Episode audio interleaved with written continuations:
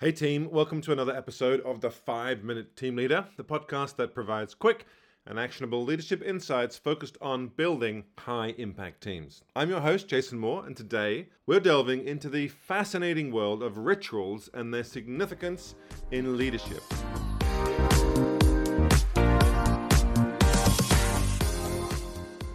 So, rituals are more than just routines. They hold immense power in shaping cultures, strengthening bonds, and driving positive behaviors within teams and within organizations. But what's the science behind rituals and how do they differ from values? To put it simply, rituals are a set of actions performed in a specific order and manner. They create a shared experience, and when practiced consistently, they become ingrained in a group's identity. Rituals are the glue that binds people together as they create a sense of belonging and they reinforce the values and the beliefs of a group or a community.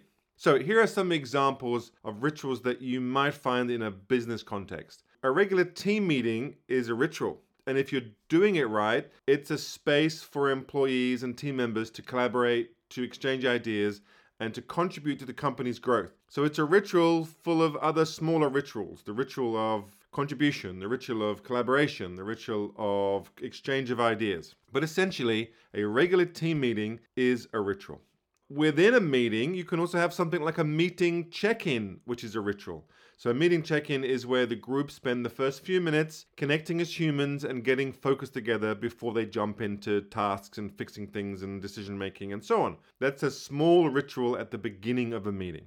And a check-in is a ritual. So before leaving the gate, commercial airline pilots they perform something which is called a pre-flight check. What they do is they just tick off the completion of a set of safety tasks. So they do these tasks and then they just tick the tick list to say, "Yep, done." Now the plane can't leave until the checklist is complete.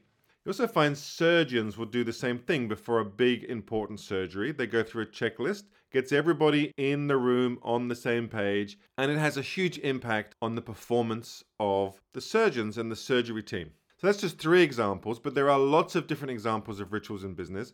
In fact, in most larger organizations, we will have many, many, hundreds perhaps, of rituals that are taking place. So now here's how they're different from values. So, values are the principles or standards that guide behavior and decision making. They're the what, what an organization or a team stand for. Whereas rituals, on the other hand, they're the how, how those values are expressed and lived out. Oftentimes, organizations focus on values, the what, but they don't give you the how, and the how are the rituals. So, why are rituals so important for you as a leader? Well, rituals are a very potent tool for a leader. They help set expectations, they can help you build trust, and they foster a positive culture within your team and within the larger organization. Here is a simple but effective act of leadership you can implement very easily to create a powerful ritual with your team. So, what I would suggest you do is this choose a specific recurring activity that reflects your team's values and goals. Now, it could be something as simple as a weekly huddle, an innovation session, a monthly team building exercise, maybe even just a daily check in or a huddle first thing in the morning. The key is consistency. It's a ritual when you do it frequently. Now, just to recap, a ritual can be something you do in every meeting, it can be something you do once a day, it can be something you do once a year. Like a ritual of an annual offsite, but it's something that you do consistently on whatever time frame that is. So, with your ritual, ensure that it aligns with your team's values and purpose. For example, if collaboration is a core value, consider a regular ideas exchange session where team members openly share thoughts and suggestions. And make sure that you empower your team members to take ownership of the ritual. Encourage them to actively participate and provide input to make it meaningful for everyone. So, just because you've created the ritual once doesn't mean that you can't get feedback and iterate and improve it and make it better each time.